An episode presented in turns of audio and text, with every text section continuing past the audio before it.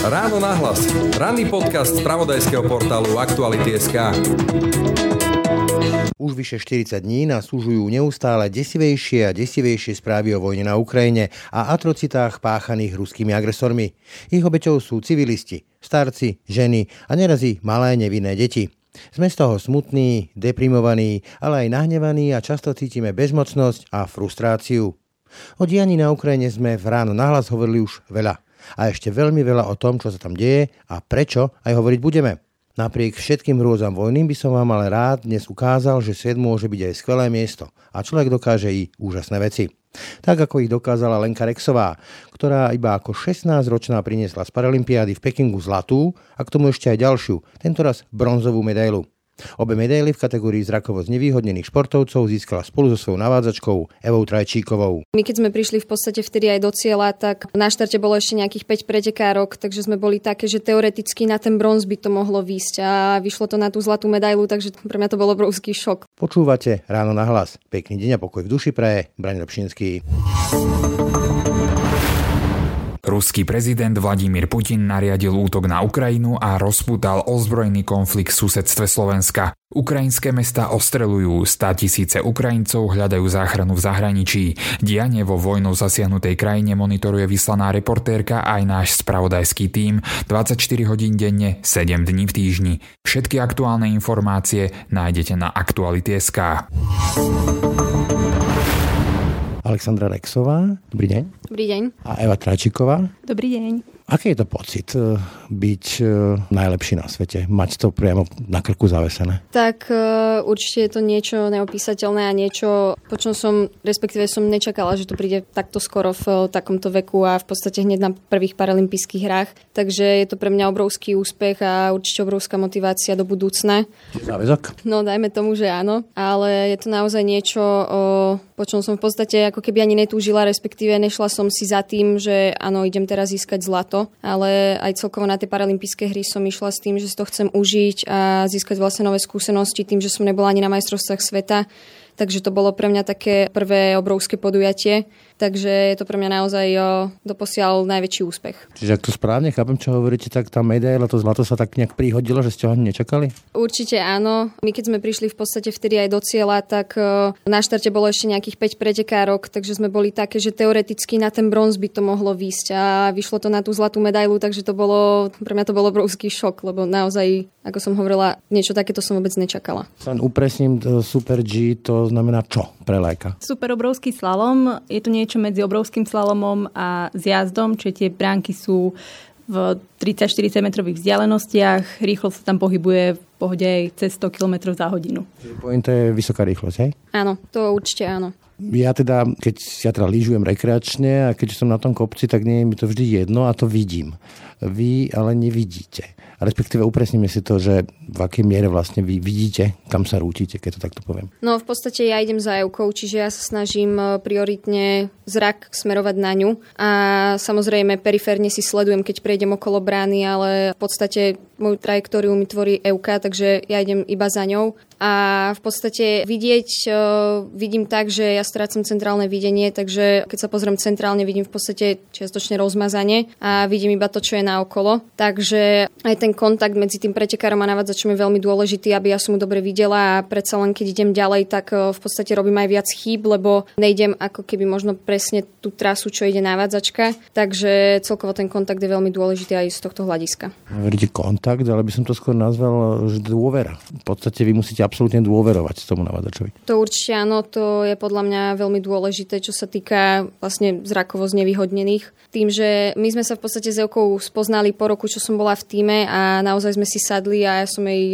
plne dôverovala hneď a absolútne som nepocitovala niekedy na kopci, že by som mala strach, že by som jej neverila a išla tam s rešpektom, čo sa týka tejto stránky, že či nepochybí alebo čokoľvek. Takže v živote som ani na kopec, ani na tréningu nešla s tým, že by som navádzačke nedôverovala.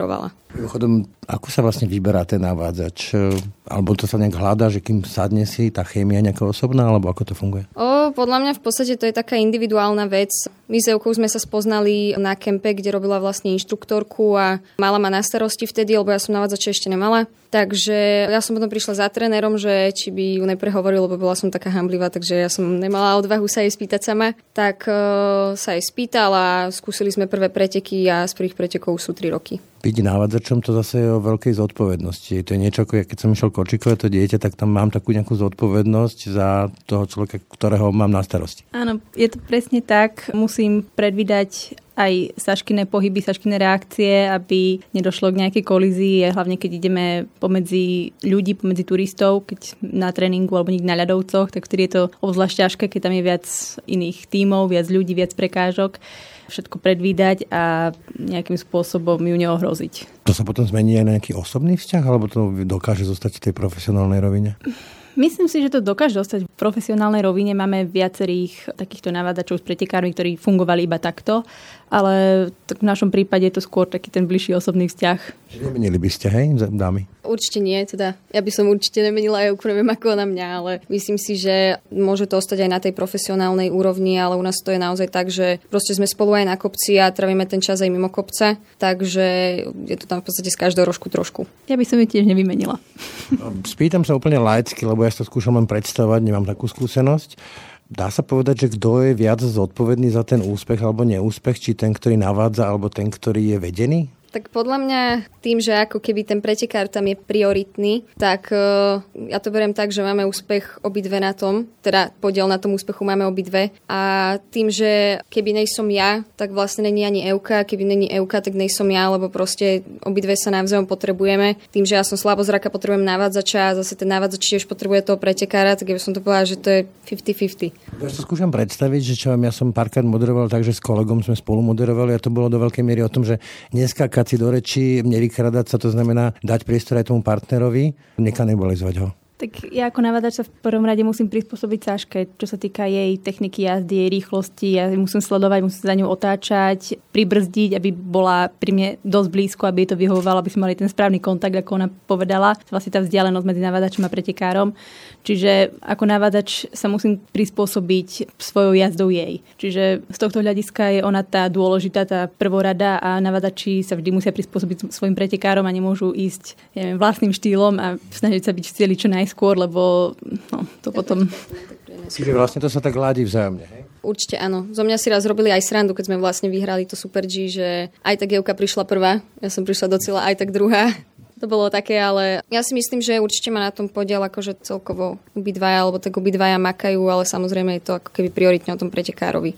Makajú? Koľko námahy potu stojí to olympijské zlato? Jak vyzerá tá príprava? Tak e, my sa v podstate pripravujeme celoročne, aj na suchu vlastne, aj na snehu, chodíme na ľadovce. Tento rok e, sme mali vlastne aj prípravu v Jasnej, nám vytvorili super podmienky vlastne na všetky disciplíny. Takže my trénujeme celoročne a v podstate teraz budeme mať aj chvíľku pauzu a potom už zase, zase začíname s letnou prípravou a tiež budeme postupne chodiť na ľadovce. Takže tá príprava je tam počas celého roka a tento rok si myslím, že sme mali naozaj skvelú prípravu. Ja skočím do reči, ale som sa dočítal, že vlastne ešte krátko pred e, tými olympijskými hrami ste mali zdravotné problémy, čiže ste vlastne nemohli ani trénovať? Áno, to áno, to som aj e, chcela povedať, že v podstate som bola odstavená na dva mesiace, takže som neabsolvovala ani tie majstrovstvá sveta a potom e, to bolo pre mňa najťažšie obdobie, lebo musela som sa dať rýchlo dokopy, čo sa týka aj kondične, aj fyzicky a vlastne aj psychicky tým, že bolo veľmi málo času a mala som ešte aj zdravotné problémy s chrbtom, tak sme proste, tréner mi poslal tréningy a makali sme.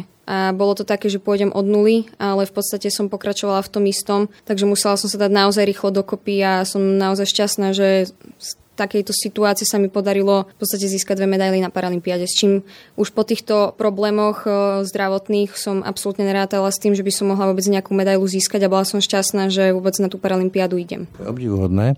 Sa vrátim k tým e, vašim slovom, pani Tračíková, že teda ste trénovali povedzme aj na nejakých ľadovcoch, kde boli aj iní ľudia vieme, že to býva, každý rok sa o tom píše, že mnohí ľudia sú bezohľadní na tých svahoch, že tam dochádza rôznym nehodom. Ako sa k vám správajú? Mali ste nejaký problém alebo ako vás vnímajú? My väčšinu prípravy stravíme v Rakúsku na ľadovcích Intertux a tam nám naozaj vychádzajú v ústretí, chodí tam viacero tímov so zdravotne znevýhodnenými lyžiarmi, čiže nás tam aj uprednostňujú, púšťajú spredu, nestojíme v rade, takže to je naozaj super a sú na to zvyknutí, čiže tam nie je nejaký takýto problém. Ako je to vždy komplikovanejšie, keď je tam veľa nejakých malých detí a už je na kopci plno, ale nie je tam nejaká, nejaká bezohľadnosť alebo niečo takéto. Vrátim sa teda k samotným prapočiatkom. Ako napadne niekoho, kto, hovorím, ja sa vrátim k svojej skúsenosti, keď povedzme, že je hmla, sneží a tak ďalej, tak na tom kopci sakra rozmyslím, či vôbec idem lyžovať. Ako vás napadlo postaviť sa na lyže a dať to?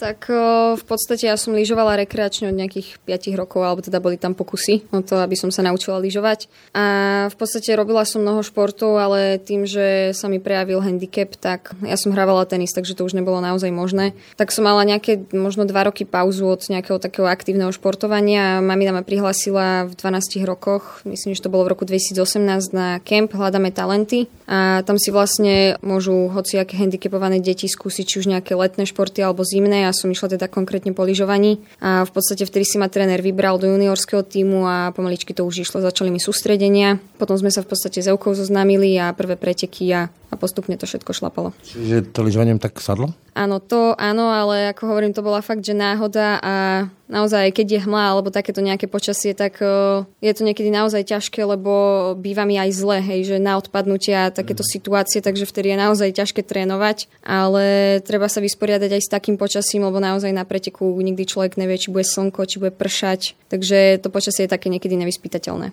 Keď som počúval tie dátumy, tak vy ste vlastne ešte veľmi mladá a už máte to zlato. Áno. Však pýta, že kam ďalej? Aj to si zo mňa tiež srandu tréner robil, že no tak som získala zlato na Paralympiáde, už to môžem zabaliť, už som v podstate dosiahla ten najvyšší vrchol. Ale samozrejme pre mňa to je iba len začiatok ja som brala začiatok to len, že som v týme a postupne boli preteky Európsky pohár, Svetový pohár a Paralympiáda je naozaj ten vrchol a to zlato je pre mňa naozaj iba začiatok do tej ďalšej sezóny, do ďalších pretekov, do ďalších sezón, takže ja to berem ako novú kapitolu. Že nasadili ste si vysoko látku a udržať ju, hej? Áno, to určite áno. A pokračovať v tom. A ako sa z niekoho stane navádzač? Ako vás to napadlo, že práve toto je to, čo by som chcela? Ono to bolo tiež v podstate celkom také náhodné. Môj priateľ robí navádača Jakubovi Krakovi, takisto e, lyžiarovi a cez neho som sa dostala vlastne na tie kempy, ktoré organizoval Slovenský paralympijský výbor, keď potrebovali nejakých inštruktorov lyžovania. Ja som od malička lyžovala, pretekala som, ale potom som už po vysokej škole ďalej nestíhala. No tak som si povedala, že dobre, budem chodiť na tieto kempy. Jednu sezónu som takto chodila, Hneď na prvom vlastne som sa zoznámila so Saškou, tam ma tréner ukecal, aby som ju skúsila aj navádať, tak som s tým súhlasila, že vyskúšame teda jedné preteky, viac na to nebudem mať čas, no a z jedných pretekov sú už v podstate 3 roky. koľko, koľko vydrží vlastne takýto vzťah? Sú viacerí takíto športovci? To sa mení, alebo to vie vydržať celé dlhé roky? Ako to funguje? Tak je to rôzne. Určite sa to mení, ale nie je to nejako ohraničené alebo nedá sa to nejak takto zovšeobecniť. Si viete predstaviť, že povedzme by ste vymenili toho navádzača, navádzačku? No momentálne teraz určite nie. Naozaj jo, my sme sa aj rozprávali, že fakt, Výtezný že... tým sa nerozbíja. Áno, iba pokračuje. Takže určite sa budeme teraz pripravovať spolu aj do Talianska, ale určite nastane chvíľa tým, že ja som akože aj mladšia, kedy sa budeme musieť e, rozísť a budem si musieť hľadať nového navádzača, ale teraz e, určite nie, teraz budeme určite spolu pokračovať. A to budete mať asi dosť ponúk, predpokladám. no, čo ja viem, možno áno, možno nie. Zatiaľ mi ešte nikto nepísal, takže po tomto úspechu, že či by niekto náhodou ma chcel navádzať, ale uvidíme. Ešte to je ďaleko všetko. Trošku zvážnem, nedá sa to obísť. Vy ste preniesli zlato, paralympijské zlato po tých riadnych olympijských hrách. E, to sú také vrcholné udalosti aj pre celý svet. E, ľudia to vnímajú, prežívajú a do toho zasiahla vojna. A ako by vás do istej miery tak trošku okradla aj o, a nás všetkých vlastne okradla o tie dobré pocity, ktoré máme zo športu, kde sa hrá fér, kde sú pravidlá, ktoré sa musia dodržiavať, kde sú rozhodcovia, ktorí spravodlivo rozhodujú, či tie pravidlá sa dodržiavajú. A do toho vtrhne niečo, čo je bez pravidiel a ako by nepatrilo ani do tohto storočia. Ako to vnímate vy? Sledujem tú situáciu, tým, že mamina je taká akčná v týchto veciach, ju tieto veci, dejiny celkovo tak zaujímajú, tak v podstate v tom aj vyrastám. A je to určite je to strašne smutné, že proste ľudia sú ovplyvnení, respektíve pociťujú niečo, čo sa ich e, vlastne aj dotýka. A celkovo mne to aj mamina hovorila, že proste stále bolo v telke iba o vojne, keď sme boli vlastne na Paralympiáde a, a keď sme získali to zlato, tak uh, celá dedina tým žila. Proste všetci ako keby zabudli na to zle a tešili sa s nami z nášho úspechu, takže aj pre mňa to bolo také, že aspoň na chvíľočku mali tí ľudia taký pocit radosti v sebe a že sa mohli trochu usmiať a tešiť sa. Takže ľudia dokážu byť nielen zlí, ale dokážu aj veľké veci, keď chcú. To určite áno. Podľa mňa je to naozaj smutné teraz, čo sa celkovo deje a nechápem, že v tomto storočí, že proste ešte k niečomu takému to môže prísť. Ale myslím si, že asi niečo prísť už muselo, lebo už nám bolo asi dlho dobré, ale je to smutné, že to muselo prísť v takomto ako keby štádiu. Pani Dražiková? Tak tá situácia je strašná, fakt, že nikto by nečakal, že pár dní pred odletom vypukne vojna hneď u našich susedov za našimi hranicami. Čo sa týka nášho pobytu v Číne, tak pocitili sme to tým, že zakázali účasť ruským športovcom a športovcom z Bieloruska. Prvé chcem spýtať, že čo na to hovoríte, že tá olimpická charta je pomerne jasná. Keď sa vedie vojna, tak sa nešportuje. Keď sa športuje, nevedie sa vojna. A dokonca Vladimír Putin to označuje za vylúčenie myslím, ruských športovcov, za porušenie olimpijskej a paralympijskej charty, pričom evidentne klame. Podľa vás to bolo správne, že to malo dopad aj na tých športovcov, ktorí naozaj reálne za to nemôžu, ale také sú pravidla. Presne ako pravíte, také sú pravidlá. Prezident Putin prvý porušil toto kvázi mierové obdobie počas olympijských a paralympijských hier, kedy naozaj vojna byť nemá. Porušil to prvý, takže ako myslím si, že organizátori nemali inú možnosť ako vylúčiť športovcov z Ruska, ale nie je to fér voči ním, keďže pripravovali sa dlhé roky, pracovali na tom, makali na tom a väčšina z nich, alebo teda myslím si, že väčšina z nich nesúhlasí s tým, čo prezident robí, ale bohužiaľ, no, zlízli si to takto oni. Je to fakt, že smutné a nie je to fér voči ním, ale bohužiaľ, no. Ja si tiež myslím, že voči tým športovcom to fér není, lebo presne ako Joka povedala, niekto sa pripravuje a potom niekomu v podstate Preskočí. Preskočí v hlave a proste rozhodne sa, že teraz zautočí na Ukrajinu a poruší vlastne všetky pravidlá, ktoré porušil, takže myslím si, že to fér není a ja som aj tak rozmýšľala, že prečo v podstate nemohli keď tak e, vystupovať pod všeobecnou paralympijskou vlajkou, ale tak, e, alebo niečo na taký štýl to proste. doteraz kvôli afére vlastne, dopingom. Tam potom ale otázka, že niektorí vystupujú, ale vystupujú s tým e, z s tým zachvačickým symbolom. Áno, ale no, Neviem, fakt je to diskutabilné, ale bohužiaľ také sú pravidlá, takže inak sa v podstate rozhodnúť asi ani nemohlo. Dobre, na záver, čo ďalej? Teraz máme teda pauzu a v podstate od toho mája začíname tú ďalšiu prípravu, tú letnú prípravu a potom začnú zase postupne preteky. No a v januári, vo februári, niekedy v týchto mesiacoch nás eh, čakajú majstrovstvá sveta, takže tam sa budeme pripravovať. Mimochodom aj odtiaľ máte, myslím, eh, tiež najvyššiu priečku, nie? Tam sme vlastne neboli kvôli tým zdravotným problémom, som ostala teda doma. Takže verím, že na týchto majstrovstvách sa už zúčastním. Áno, presne ako Saška hovorí, teraz nás čaká teda voľno. Začnú tréningy na Slovensku, v telocvični, vo fitness centre, vonku. No pomaličky sa postavíme na lyže a vrchol sezóny budú majstrovstvá sveta vo Švédsku, kde dúfame, že sa nám podarí obhájiť medaily z Paralympiád. Potom hovoríte, že m, mm, tréning, koľko hodín denne to je, alebo týždenne povedzme? Tak zvyčajne to 4-5 krát do týždňa, hodinu a pol, plus minus. Keď sa bavíme o tých takých uh, kondičných tréningoch, nie na snehu. A keď sme na snehu, tak chodíme väčšinou na cca 10 dní na sústredenie, kde lyžujeme 3-4 hodiny do dňa.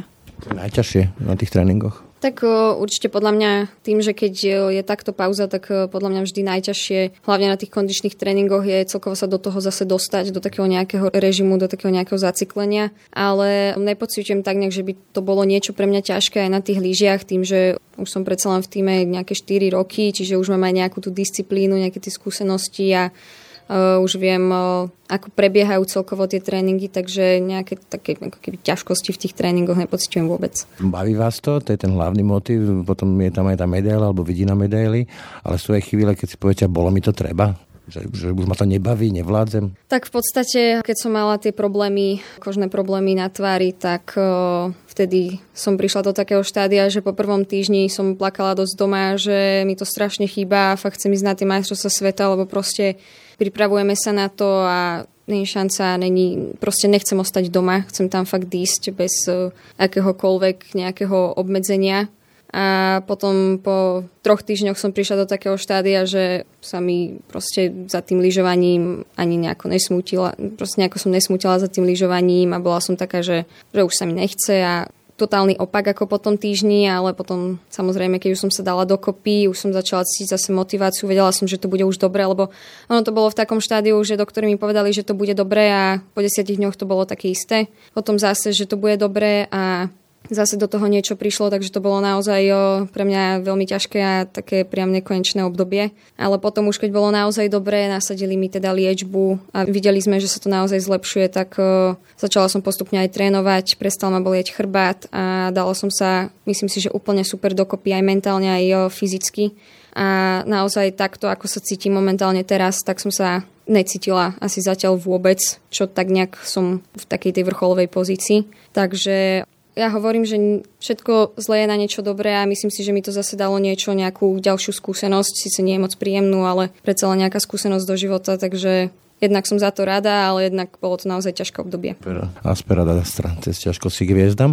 Ja sa ešte vrátim k tomu navádzaniu.